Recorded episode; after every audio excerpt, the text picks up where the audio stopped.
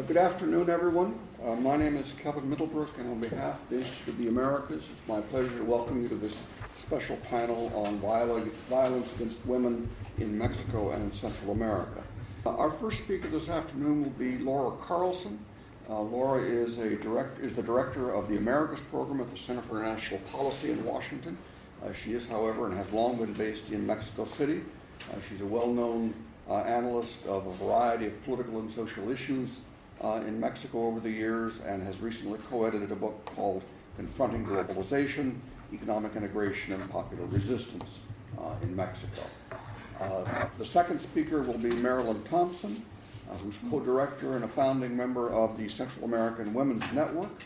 Uh, she has worked and traveled extensively in Latin America and has a PhD in economics and political science from the Institute of Education uh, nearby, which has recently uh, merged with UCL. Uh, her work is focused largely on the politics of domestic workers and popular education in Mexico.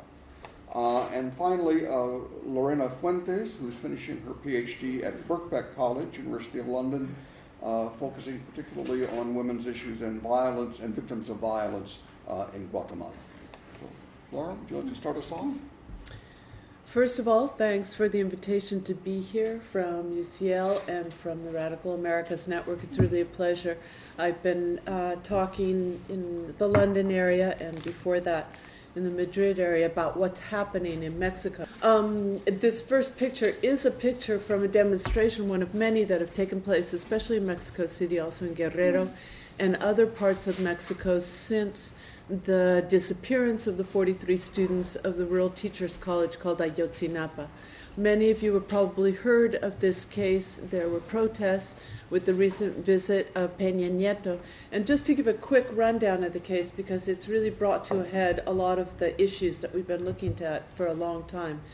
Um, what happened was that on September 26th, in the town of the city, really, of Iguala Guerrero, 43 students were forcibly disappeared and six people were killed in an ambush that began by local uniformed police officers. And these students were from a nearby teachers' college called Ayotzinapa, which has very spe- specific characteristics. It's a college of uh, young men from poor, indigenous, campesino communities in the nearby area, most of them who have been given this opportunity to go to school and become professionals, become teachers, and go back into their communities to teach.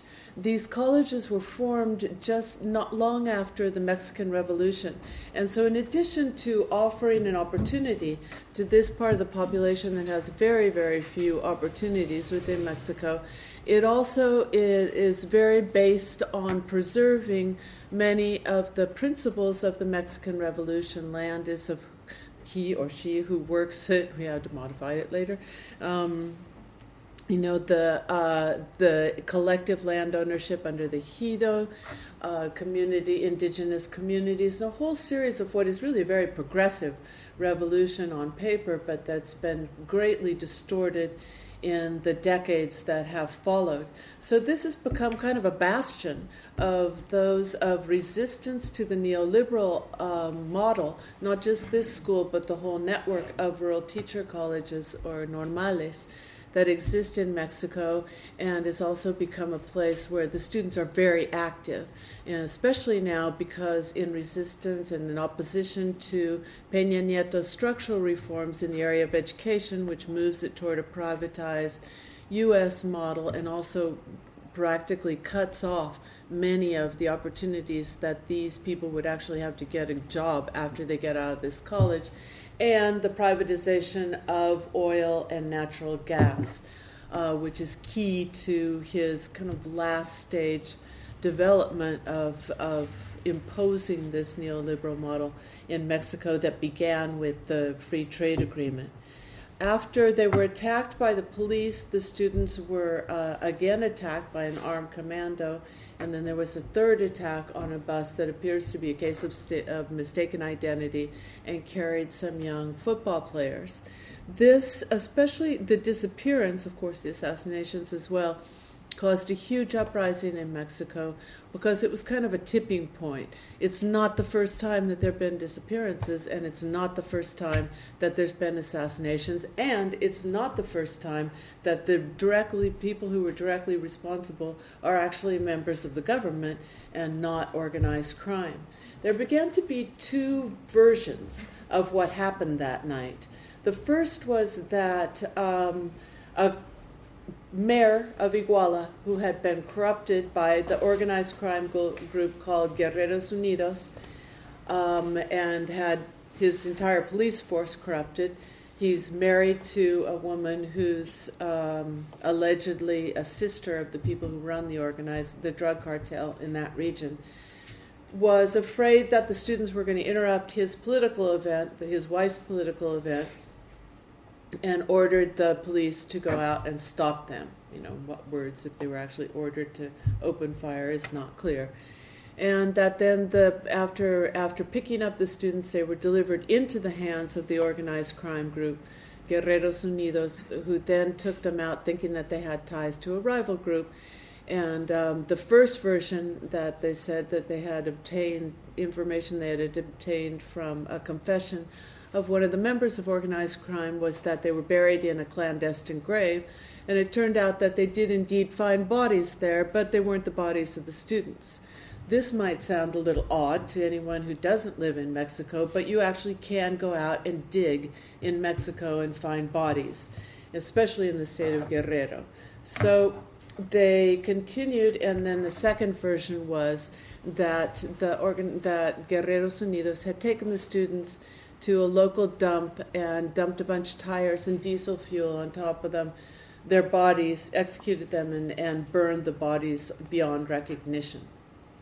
Uh, the, the, the parents then have another version. Nobody knows exactly what happened. Uh, the, the the Attorney General's version is based on confessions, and it's now come out that those confessions were obtained under torture, which again is a very common practice in Mexico and makes any type of a confession very unreliable uh, and also were obtained from members of the drug cartel itself. And the parents, what they're saying is that, and the students at the school, what they're saying is that this was a crime of the state. They're saying that there was a political motivation behind this crime because of their role as protesters. And, the, and at a critical time when they're trying to take Mexico more toward this neoliberal model, and trying to really destroy many of those revolutionary values that had existed before, including trying to close down the remaining um, rural teachers' colleges that exist within the country. And that many more members were at least aware of what was going on, if not directly involved, than the 99 people that they've arrested now that had to do with the organized crime group and with the municipal police and municipal government the difference between these these versions is very significant for, for those of us who analyze what's happening in Mexico and for everyone who's trying to figure out where do you go from here.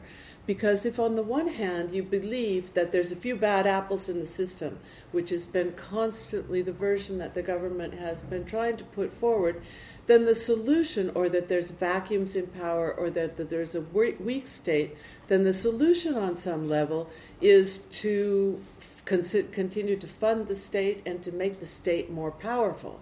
And that's what the United States government is doing, and we'll talk about that in a minute, with the Merida Initiative, and that's what um, the the ten point plan that President Peña Nieto has put forward essentially does as well. It addresses in some ways the root causes, poverty or lack of education, but essentially continues with this repressive model in this in the idea that it has to be more repressive. Although of course those are not the words that they would put it in. If, however, you take the slogan of the movement, which is Fue el Estado, three words written on the floor the, the Zocalo after the protest, and that you see at all the protests, which means it was the state, then what you're dealing with is essentially a criminal state. And the last thing you want to do is empower it more, and particularly with repressive tools. And that is exactly is what the war on drugs is. want to go and mention before that these disappearances, I've had a lot of people ask me, why now? Why not why now were they disappeared, although that still remains part of the question in this case. But why now are people getting so upset about it uh, when they didn't before? When disappearances, there's an estimated 26,000 disappearances in Mexico, 100,000 people will show these, and one of the places where it first came up had to do with women. And so there is a little bit of a question, you know, of the traditional women's lives matter less that's involved here. Although personally, you know, I think it's it's it's been a tremendous advance for Mexican society that finally something broke through the to to raise so much outrage and indignation with the case of Ayotzinapa. But the truth is, yes, that there have been disappearances and assassinations and and um, graves with unidentified bodies in them for years. It was first identified in Ciudad Juarez in 1993 and began to profile as a phenomenon the uh, femicides of young women who worked in the maquiladoras, most of them who showed signs of sexual torture and violence. And there was a lot of response on the part of the state, but there's a contest here for both crimes the femicides of Juarez and elsewhere, because now the state of Mexico, where Peña Nieto was the former governor, has become the new champion of femicides. Um, and the context that really permits this to happen is impunity. And that is to say that in Mexico, we're a country where 98% of crimes that are committed are not brought to justice. They're either not reported because people don't have any faith in the authorities anymore, they're reported and they're not investigated or not investigated properly, or they go to a court where a judge is bought out and bought off and they're thrown out. Every step along the way is is a loophole in the justice system which can very fairly be qualified as dysfunctional. This permits, in the case of the femicides and the new kind of wave of femicides that we're seeing now, it permits people uh, to commit violence against women and violence in general with almost the assurance that nothing will happen to them. So, with the femicides, what we're seeing is that they're increasing in all realms, both in the um, in the home and in the public sphere. Now, the other context that's important to understand for this rise in femicides and violence against women in Mexico now is the general rise in violence. And almost no one disputes that the rise in violence in Mexico has to do directly with um, with the drug war, with the war on drugs. So, a public policy that was adopted in 2006, let me just see. Oh, yeah, let's go to this one first just to get a sense of the kind of violence we're talking about. 100,000 deaths since 2007. The drug war was declared by Calderon, then President Felipe Calderon, in December of 2006, and the major operations began in 2007. 26,000 disappeared, and, the, and some of these, a lot, all of these numbers practically are a guessing game. I mean, there's certain uh, international organizations are trying to quantify it. The government quantify it, but quantifies it, but also manipulates it and hides it. And so we're just figuring here. Um, the last official figure was 26,000. Amnesty International just came out with a report that there's been a six-fold increase in reported torture. And we're not talking about the drug cartels here who torture routinely. We're talking about just in reports against the armed forces and the police. And there's also been a 300% increase in femicides from Ciudad Juarez and a 40% increase in femicides on a national level. Again, the reporting mechanisms on these are very difficult. Femicide is typified specifically as a crime. What is femicide? It's the murder of a woman because she's a woman. So it has to have gender aspects, which include sexual torture or certain types of circumstances. It's actually typified as a specific crime in 14 states but some of those are um, they're not all the same, and some of that legal language is is not the best, and there's a re- and there's a lack in the other states, and there's a lack of uh, follow up in terms of how it's used as well. But where the best that we can figure out, and people actually do go into these cra- cases in a sense and look at what the circumstances of, of the homicides of women were to try to figure it out. This is the kinds of increases we've been seeing just since the drug war started about eight years ago. The displaced have been between 160,000 and 1.5 million. There have been extrajudicial executions. One of the most important that happened right before Ayotzinapa is called Tlatlaya, where there was a, a notice, in, you know, there was a note in the newspaper, very short, came out from the Secretary of the Defense, saying that there was an armed confrontation in the little town of Tlatlaya in the state of Mexico, uh, and 22 youth were killed. No one was wounded on the other side. So this seemed odd to almost anybody who read it, but luckily some reporters went out there and in a very risky situation, and they found some witnesses who took even greater r- risks and were able to discover that these young, young probably delinquents, it's not that they were blame free, but certainly uh, not deserve to be executed. It's one of the problems that we have. Sometimes you get to a point as a society where the media has done such a job that if you say, and so many people died, but they were members of organized crime, they haven't been tried. Nobody's even investigated if they were really members of organized crime or not in the first place. But when people read that, they go, oh, yeah, oh, well, then that's okay. In this case, though, it became a big case and it's still being investigated because they were all lined up and executed. And not only that, the area was closed off and the army battalion laid the assault rifles next to their bodies and repositioned the bodies to try to make it look as if it had been an armed confrontation. And of course, the violation of human rights. Now, the role of the United States in applying this drug war model is not only that they've supported Calderon's drug war with $2.4 billion since it began in 2007, but that it actually conforms to a plan that they had since well before the Merida Initiative was announced. And that dates back, first of all, to the Free Trade Agreement, and then secondly, to the Security and Prosperity Agreement, which was the extension of the Free Trade Agreement into the area of security. And this is a very strange thing. I don't think it's happened anywhere else. But this was after September 11th, and the United States was looking to make Canada and Mexico part of what it called its security perimeter, a complete violation of any concept of national sovereignty, you know, that any of us would have learned in a classroom. And then, and even the Mexican government wasn't happy with it. But by this time, Mexico had 80% of its trade with the United States, and its degree of economic dependence was such that they really couldn't say no.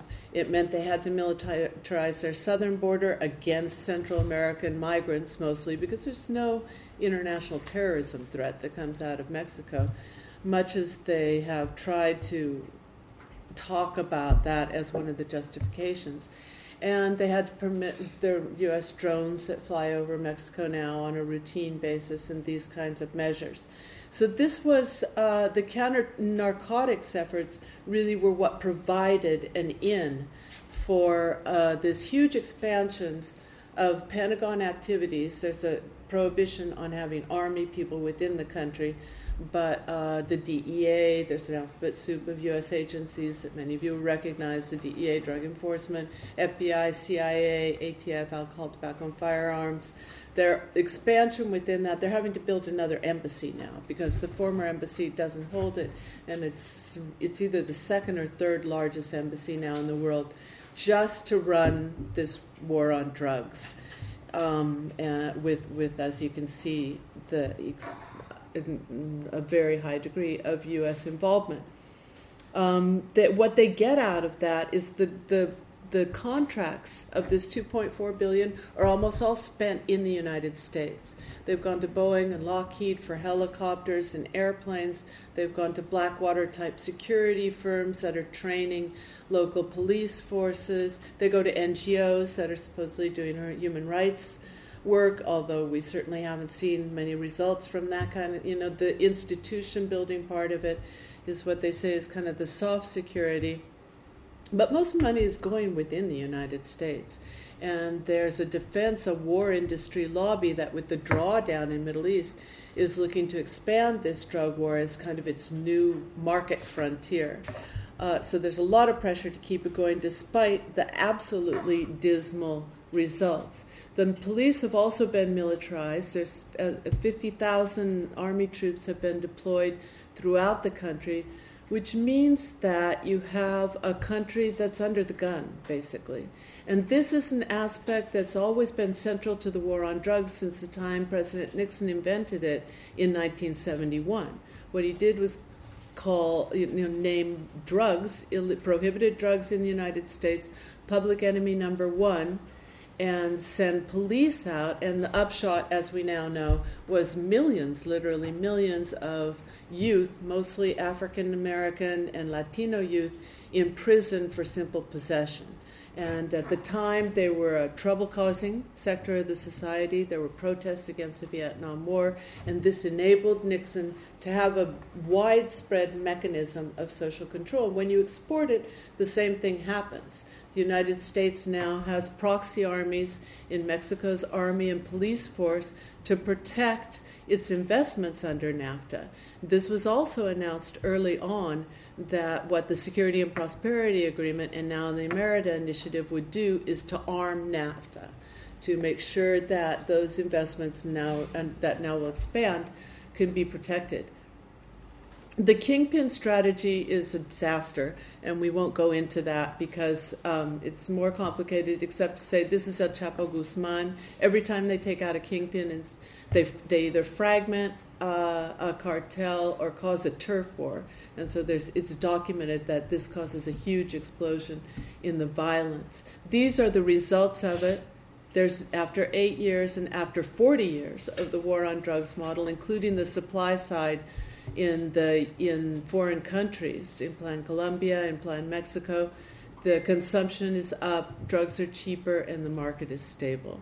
So they know that this thing doesn't work, and that's when you begin to say, what is really behind the model of the drug war, both in the United States and, is, and in our countries. We also know, of course, that there's been this huge rise. Oh, that one's in Spanish.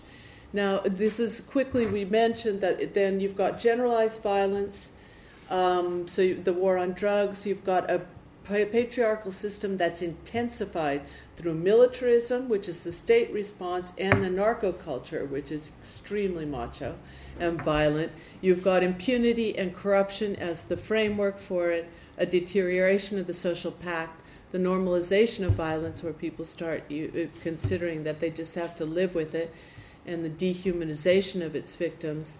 And then the diversification of drug cartels that have been fragmented and begin to uh, go more and more into these other these other businesses, including sex trafficking and some that have particularly terrible effects on women.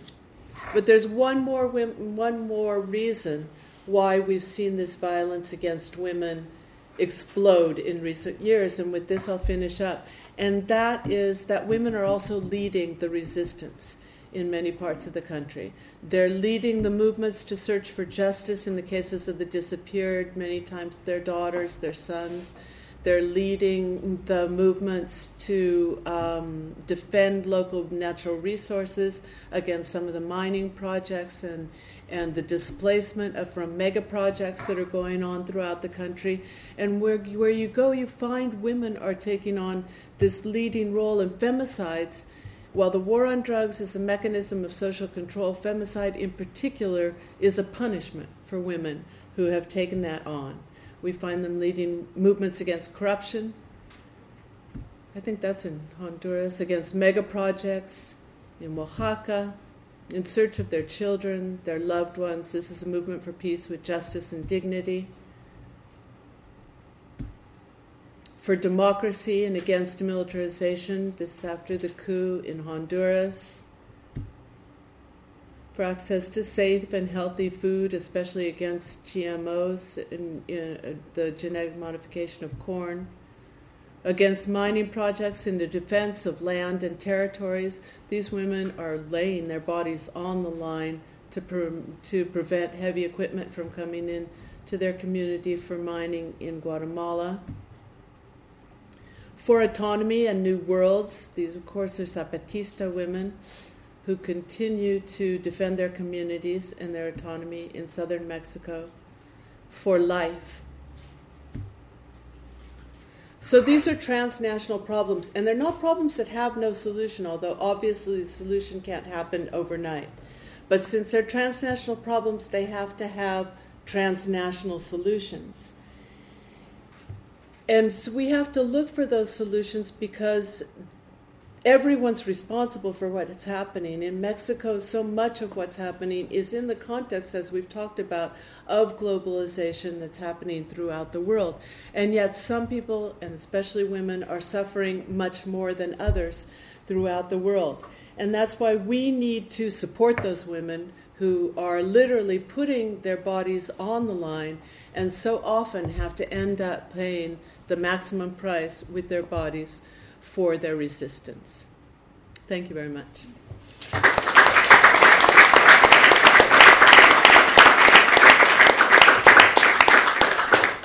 Thank you very much, Laura. Marilyn? Good evening, everybody. Um, I'm going to talk about um, women in Honduras and um, focusing on, on violence, and also uh, tell you a little bit about the Central America Women's Network.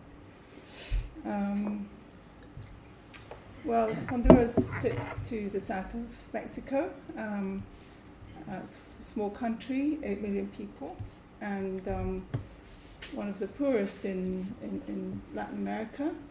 Um, over 60% of people living below the poverty line. Um, and um, there are many social and economic problems that are faced by people there. Um, one of the big problems um, which resulted in increased levels of violence was the coup in 2009 when um, the president was removed um, and the country was militarized. Um, there were elections um, the end of 2012 and the new government is now in place since um, beginning of last year, 2013. Um, but the, the issues of um, violence in the country haven't um, changed with this new um, democracy. Um, so um, the situation of women is one of exploitation and violence generally. but one of the issues is the cutback of implementations of laws which are supporting women's rights with this change of government, for example. The um, women's um, sort of institutions that existed, women's offices, the government um, uh, ministry responsible for women's issues were uh, demoted de- and budgets cut, so there's much less um, sort of support for um, women's um, rights generally. Um, and um, also women's access to power has been um, uh, curtailed. Um, I'll go into that in a little bit. Um, there's widespread domestic and family violence, an increase in femicide, and impunity for perpetrators of violence, as well as the militarization of the country. And we've seen this, for example, land grabs, where they're trying to take over um, indigenous Garifuna lands to build hotels and mining and so on. So we're seeing similar patterns to what Laura has been talking about in, in Mexico. Um, there are loads of laws um, in Honduras which are sup- supposed to be supporting women. I've just, um, I'm not going to go through them all, but just to give you an example.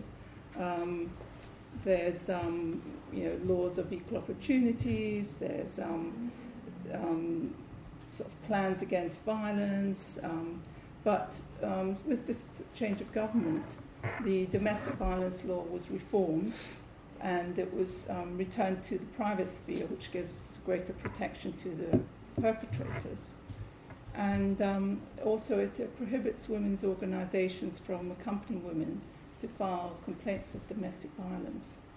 And um, this is quite important because um, this, is, uh, this is being used to stop women human rights defenders from supporting women who are um, victims of violence.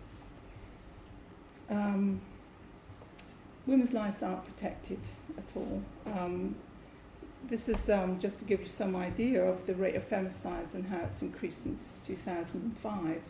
Before that, they weren't recorded as femicides, and women's organisations pushed for the crimes to actually be recorded as um, femicides. And um, then the numbers have gone up to um, over 600. In the um, 2013, it was 636, and um, they've gone down slightly last year. The number recorded was 531. And the, the largest number are young women, that, um, but it, it does cut across all age groups. Um, and the women who are most vulnerable are women who might be out on the streets because they're working in the informal economy, uh, maquila workers because of their shift patterns. They um, they arrive home late at night and they have to go through walk through dangerous neighborhoods to get home. Um, and uh, femicides, um, you know, there, are different causes, as um, Laura pointed out. I mean, there's related to the drug wars, to gang warfare, and also um, the escalation of domestic violence. And, um, well, the response to violence, um, well, the procedures are very slow and there's insufficient resources. Um, justice isn't free. Women have got to pay to file um, complaints to get lawyers. Um, so for poor women, this is beyond their means. Um, there's also um, total lack of coordination amongst the different services. And um, although um, there might be cases reported, there's ina- inadequate staff to deal with these cases. And um, there's also a lot of mistrust, and so that people don't report cases. And this is because of the impunity. Very, very few perpetrators are, are, are charged or even caught. Um, another um, issue that is, is the criminalization of human rights defenders. And um, these are members of um, civil society organizations who are out protesting, and um, their lawsuits have been taken out against them. And um, they are surve- surveilled and they're, and they're watched and intimidated and persecuted. They receive threats and harassments journalists um, in particular are um, received lots of death threats, and some have been forced into exile. Um, now, yesterday um, was International Women's Day, and uh, I've got two um, press statements from women's organizations in Honduras, which you can you can take away with you.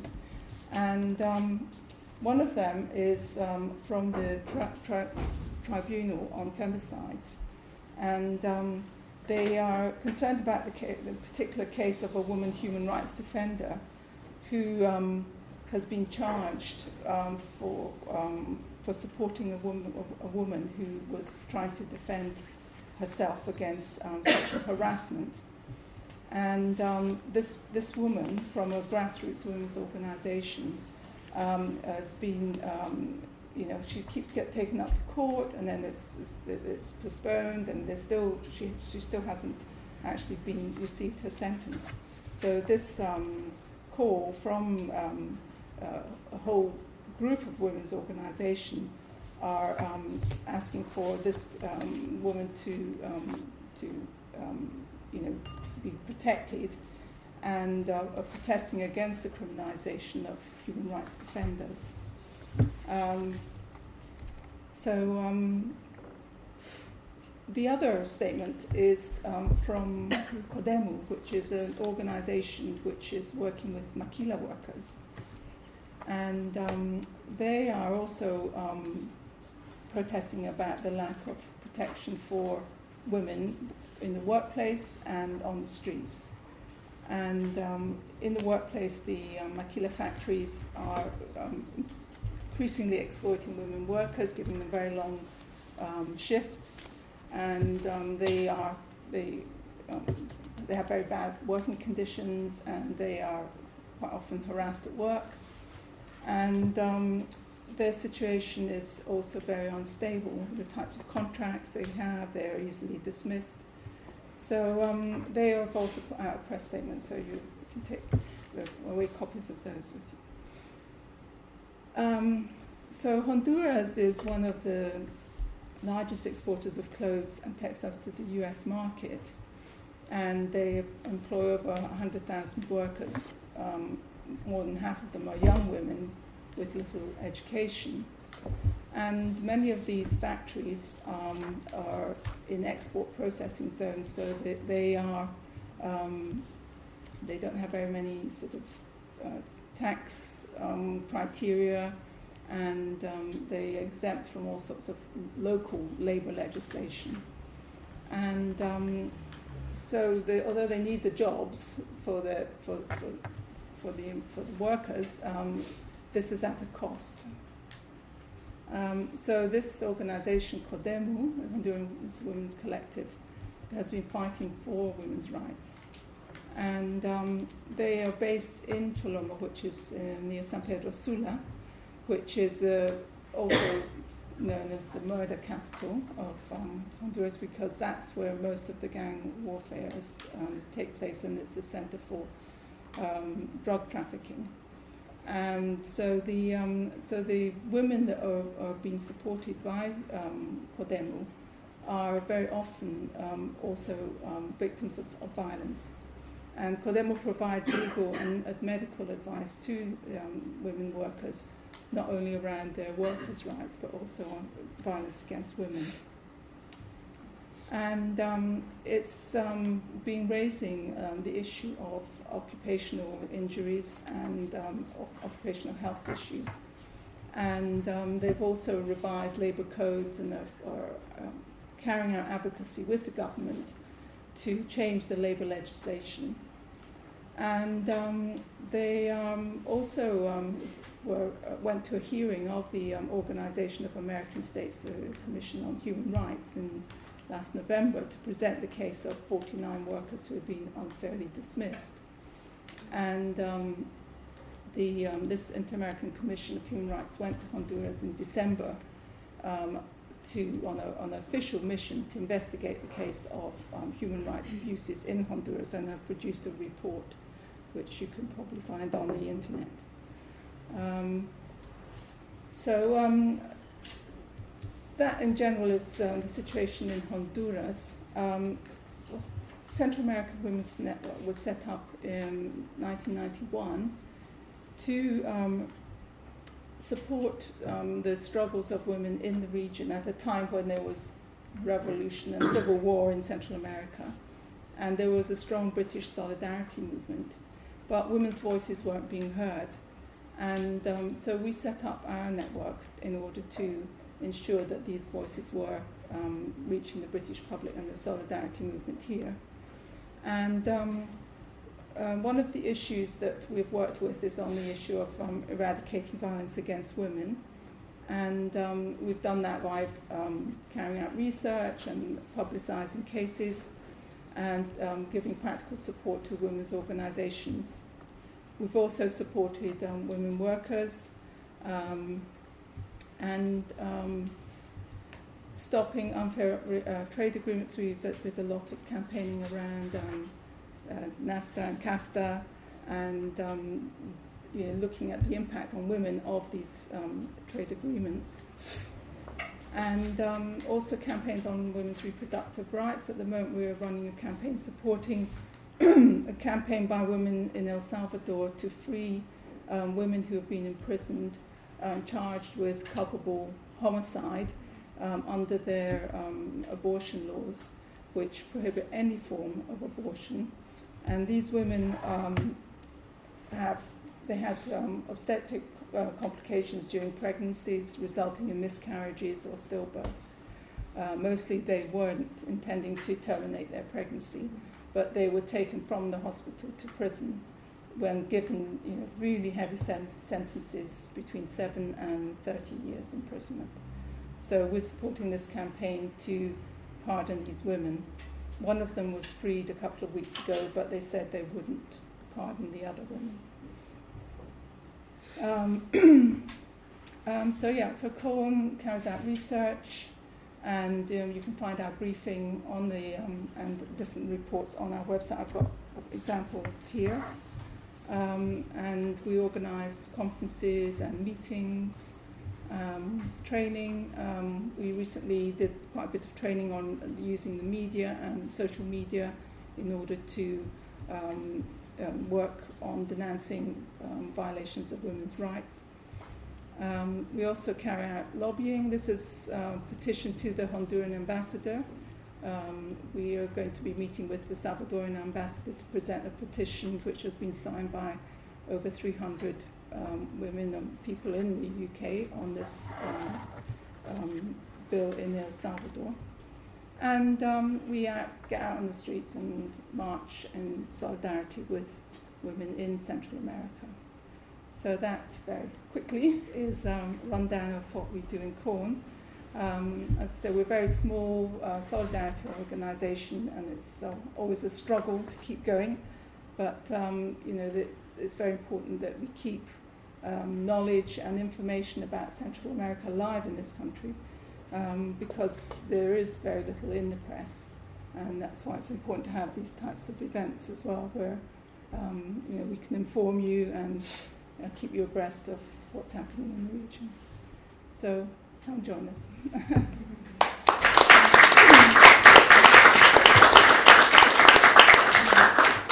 Thank you very much, Marilyn. Um, okay, so I'm much less formal. I don't have a PowerPoint presentation, uh, and I've actually just come back from another round of research in Guatemala. Um, what I'm, I think that there's been a, some really important points that allow me to not do any hard work and just jump right into my own research because basically there's a lot of common denominators, obviously, in the Mexico, Central America context, particularly in relation to violence against women and femicide. Um, both have alluded to the neoliberal context, so the political economy of this space that we're considering here. Um, the militarization of public space in response to, or, or allegedly as a sort of policy approach to the drugs war, organized crime. Um, but I think all of us here would agree that it's very much more a militarized response to any political public protest that is challenging status quo, when there is uh, rejection, and particularly indigenous communities rejecting extractive industries. Um, it seems to be that the approach is a militarized response to to that form of protest, but when it's uh, so, so really, any any protest that they deem illegitimate, um, and then of course the the, denomin- the common denominators of having entrenched racist, patriarchal, classist institutions across the board. Um, the one, my research focus is in the Guatemalan context, but I aim as much as possible to have comparative overlap with the Central American and Mexican region. Uh, one point that does, I think, mark an important differentiation is that uh, in addition to being a post war context, uh, war that officially only ended in 1996, Guatemala was, was the only country in Latin America whose war was officially deemed genocidal by a UN commission. Um, and that marks, that marks the, the post war context um, uh, indelibly, and uh, it's something that, that continues to, to bear on the, the types of victims of femicide that are that are most represented in the statistics, but also least contemplated by politicians and the media and policy frameworks. Um, my particular research project is at the level of discourse, uh, representations at the level of discursive economy. And a lot of the time, I get questioned on this. Why, if you're focusing on something as material and real, so to speak, as femicide, would you focus on words? Um, and my argument is essentially that the, the, the, kinship between discourse and materiality is crucial. Um, so, you know, someone actually who is at King's, Jelke Boesten, put this, put this very well in relation to the Peruvian context. And what she said is that the representations of violence against women, femicide, sexual violence, uh, are located at the front lines of the response to peacetime violence against women. So, what does that mean? It means that how how a policymaker, a politician defines violence will have implications at the level of policy frameworks and laws. Um, how the media accounts for victims of violence and and and explains that violence has an impact on how people then interpret or understand or explain or explain away that violence and and some uh, some an example was made earlier about that if it's someone that's considered within the framework of social cleansing, that's someone that's sort of an undesirable subject, so linked to a gang or organized crime, all that needs to be done is that you report on that femicide, link her to a gang, and essentially not only is it not a death that matters, it's actually a death that's often desirable to the body politic because it's like one less. And I, as crude as that sounds, that is the reality in Guatemala. And I, I don't want to speak for the rest of Central America, but that is something that is very easy to map in terms of people's uh, public perceptions and responses. Um, so, so yeah, I sort of jumped ahead, but what I what I want to begin with, and what I do begin with in my research, is the seemingly simple contemplation on the relationship between violence against women and visibility, uh, or specifically femicide and visibility. So, what can we reflect on the question of how, you know, government state actors and mainstream media interlocutors work to either produce active visibility of an issue or to obscure it. So, this again, Laura mentioned why now, that this is a question of, you know, first of all, femicide is not new, sexual violence is not new. It doesn't just happen in war contexts or post war contexts, but there seem to be certain historical moments or presence where it becomes an issue. This happened last year in the UK. We had a conference and sexual violence and armed conflict, and we had Angelina Jolie and representatives of the you know talking about sexual violence as a weapon of war.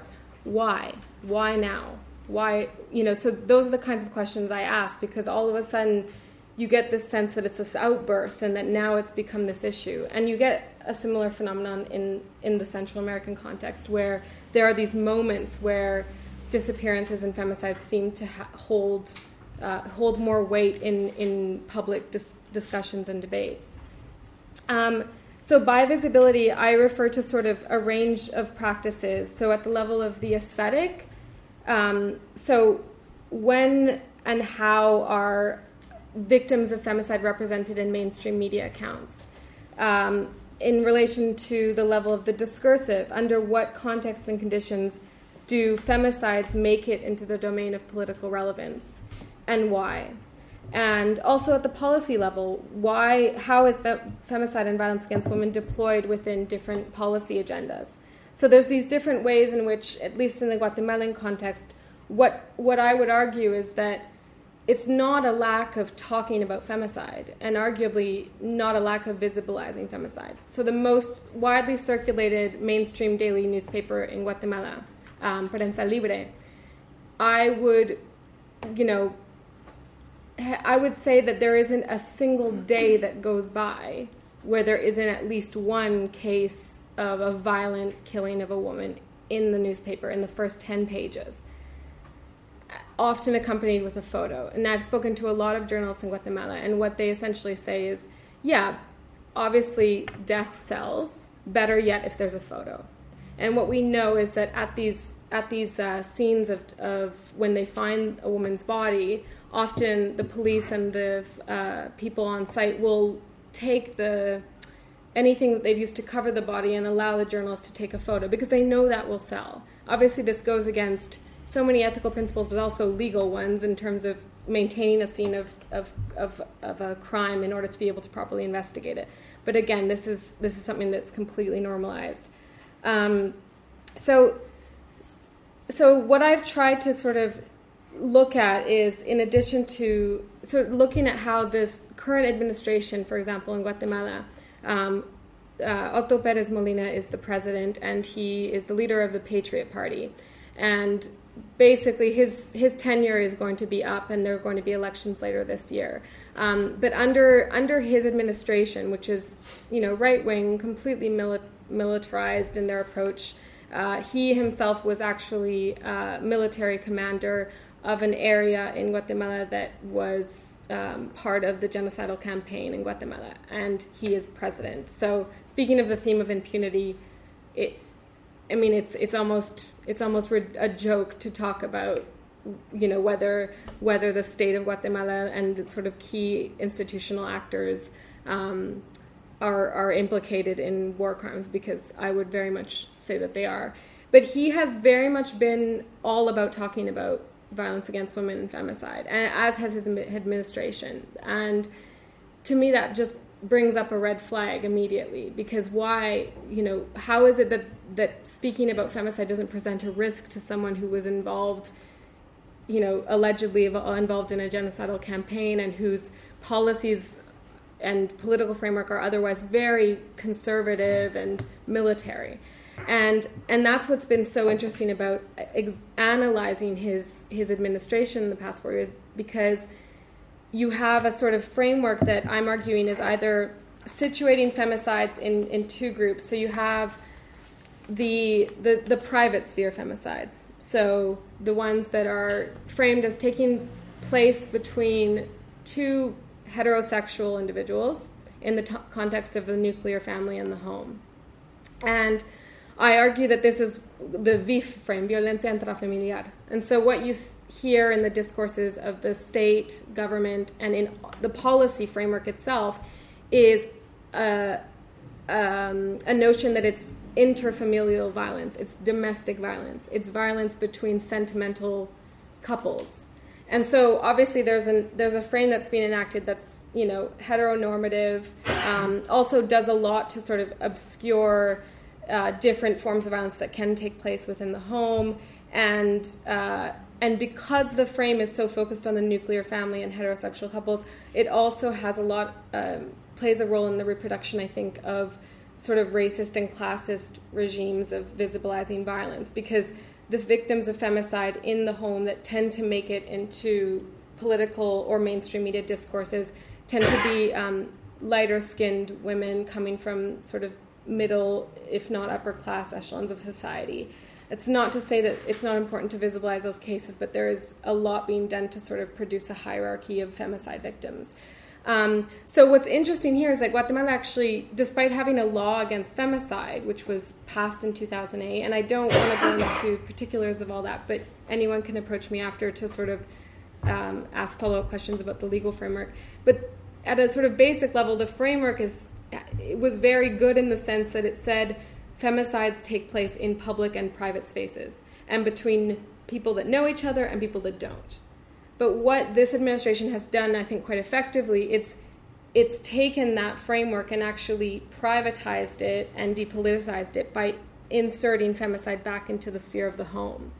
And while it is true that domestic violence that ends in femicide is rampant in in in Guatemala, the VIF frame sort of enacts this a very very sliver like um, section of the forms of violence that that women face and the types of victims and, and they, there is a sort of typology that's being produced here um, by enacting a frame of violencia intrafamiliar and so there's on the one side this the spatiality of femicides in the private sphere that government and legal interpolations are are sort of addressing, but in a very limited way. And what happens essentially is that victims are treated as oh poor poor thing, basically those who die within the four sphere, the four walls of the home.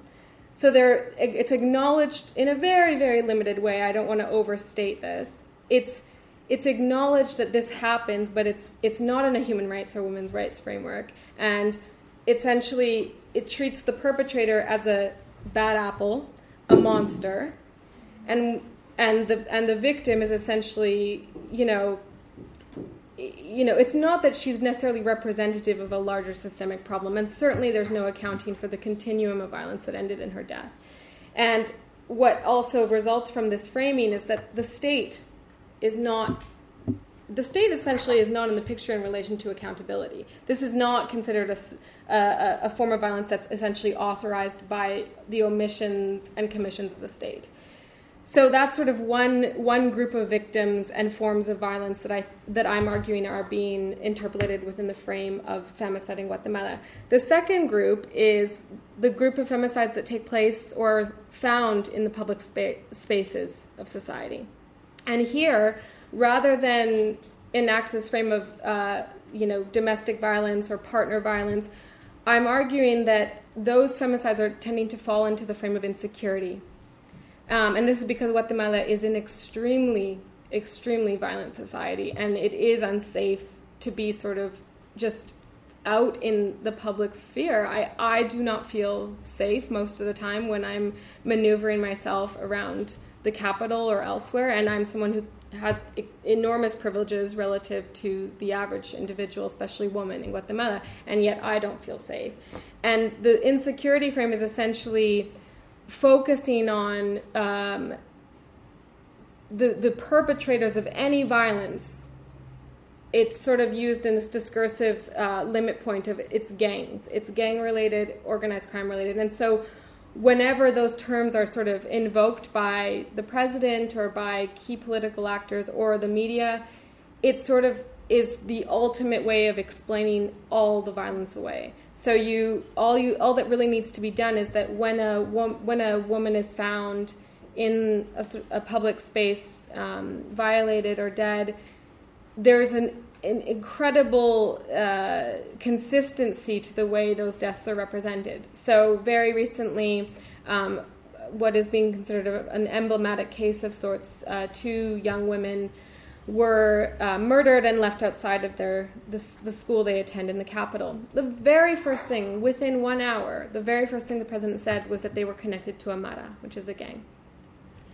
And it's incredible to actually track the social media responses and public responses to that because people sort of explain it away that she deserved it. Um, better, better now before she herself becomes a criminal.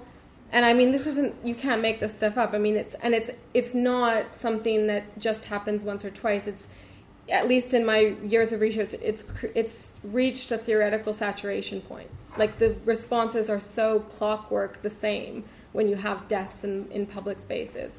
Um, and then again, what you get is a total scapegoating of all uh, youth males, particularly uh, racialized ones and ones coming from poor sectors, as the ones who are responsible for these deaths.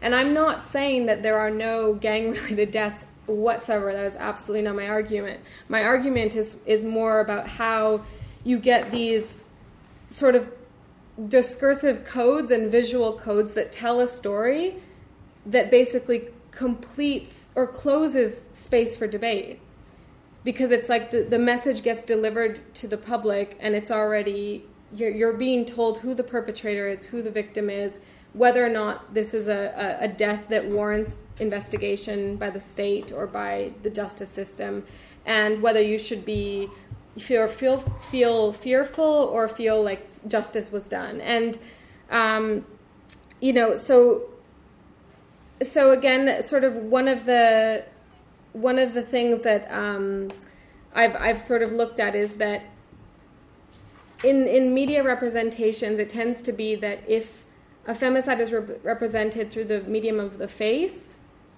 she's not considered disposable at least in death.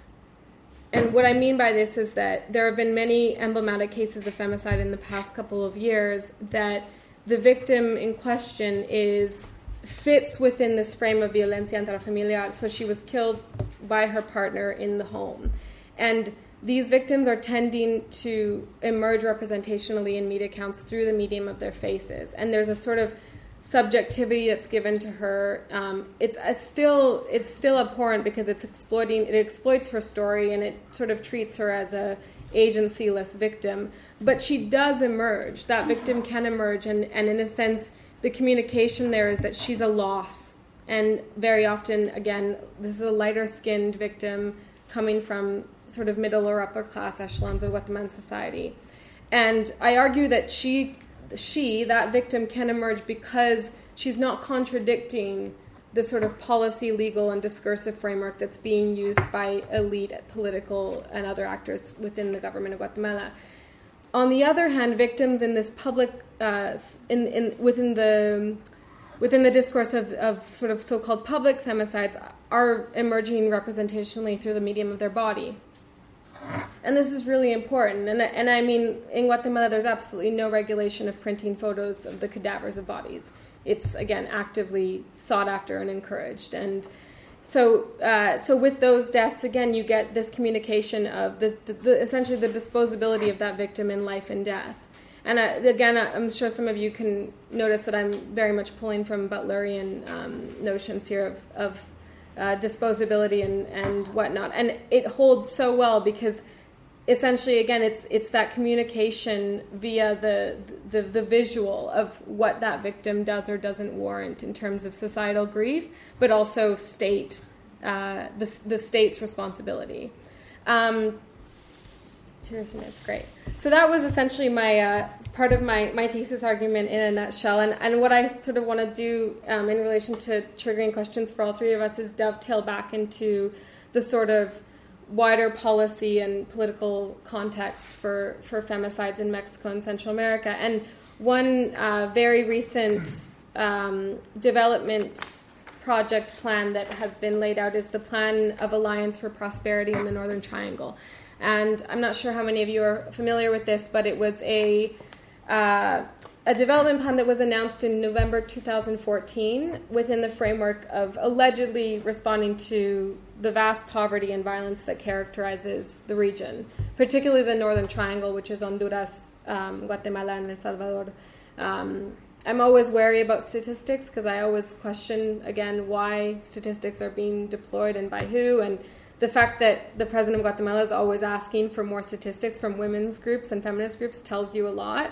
Um, what I've heard officially and unofficially is that he loves getting, you know, news that Guatemala is at the highest right now because it brings a lot of international cooperation or at least attention, um, and that's something else we can talk about. So, but this plan is, is is in response to poverty and violence in the Northern Triangle, and it's trying to basically also curb the unprecedented migration that we've seen um, that became a big sort of issue all of a sudden, apparently all of a sudden last summer.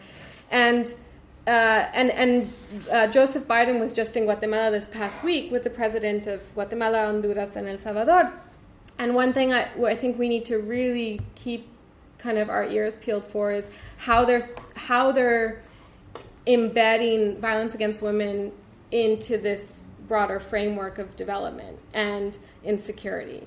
And again, I, I want to question, you know, violence and insecurity, how is it being defined? And violence against who and insecurity for who? And here, you know, is it really, you know, women's bodies that are being contemplated within the frame of, of insecurity and violence and, and increasing protections?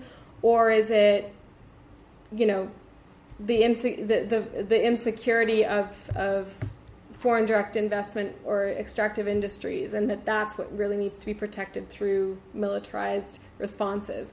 And I, I obviously come from a, a particular uh, perspective on that, but I think that within the framework of this economic um, development plan and security plan, we need to sort of see how, how in a sense, femicide is getting strategically deployed as an as a sort of theme rather than a social problem. And and, and, and always sort of be cautious um, and, and not assume that just because we are talking about violence against women and femicide or visibilizing it in some way that that's inherently a good and progressive thing.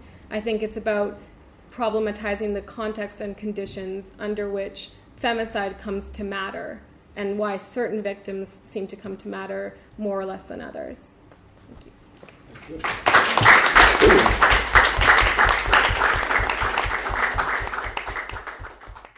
Um, please join me in thanking the panelists for really excellent presentations.